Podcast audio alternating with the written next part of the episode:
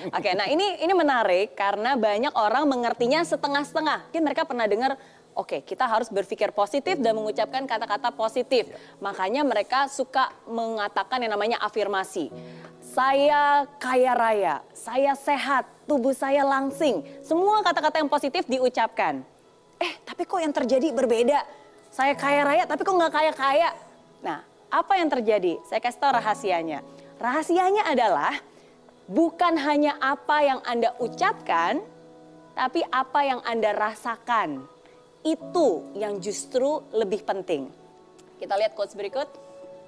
Setiap kata yang diimani dengan rasa percaya akan lebih cepat menjadi nyata, ya. Jadi ingat, oke. Dan hati-hati juga kalau Anda takut akan sesuatu hal, jangan sampai telat. Dan Anda diliputi perasaan, aduh pokoknya jangan sampai telat dan perasaan khawatiran yang terlalu besar, itu akan lebih dipercepat rasa telatnya. Jadi ingat, hati-hati dengan apa yang Anda katakan dan juga apa yang Anda rasakan. Oke? Okay?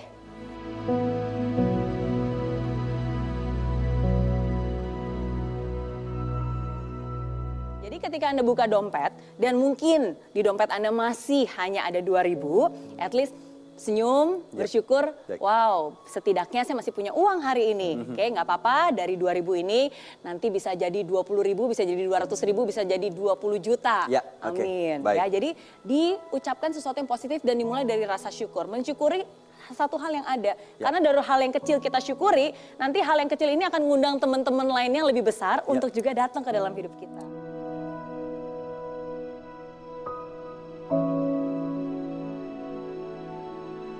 Kalau tiba-tiba Anda sekelas dengan seorang murid yang dominan nakal dan juga tidak naik kelas, yeah. oke? Okay?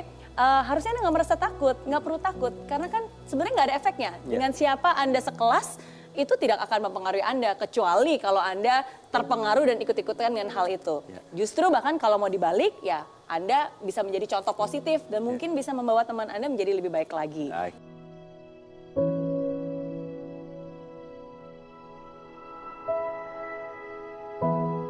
Udah takut kalah duluan okay. ya.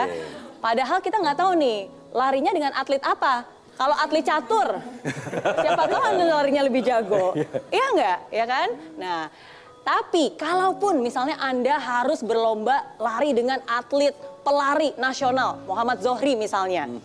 Justru saya bangga loh, bangga kapan lagi bisa lomba lari dengan atlet nasional. Hmm. Justru perasaannya bukan takut tapi bangga dan siapa tahu bisa ketularan, saya bisa belajar, saya bisa lihat dengan dekat bagaimana cara dia berlari, bisa kenalan dengan atlet itu. Mm-hmm. Nah, jadi ada banyak hal yang terjadi di hidup kita, tergantung bagaimana kita menyikapinya. Dan hari ini kita tahu apa yang kita ucapkan, apa yang kita rasakan, itu yang akan menjadi kenyataan dalam hidup kita.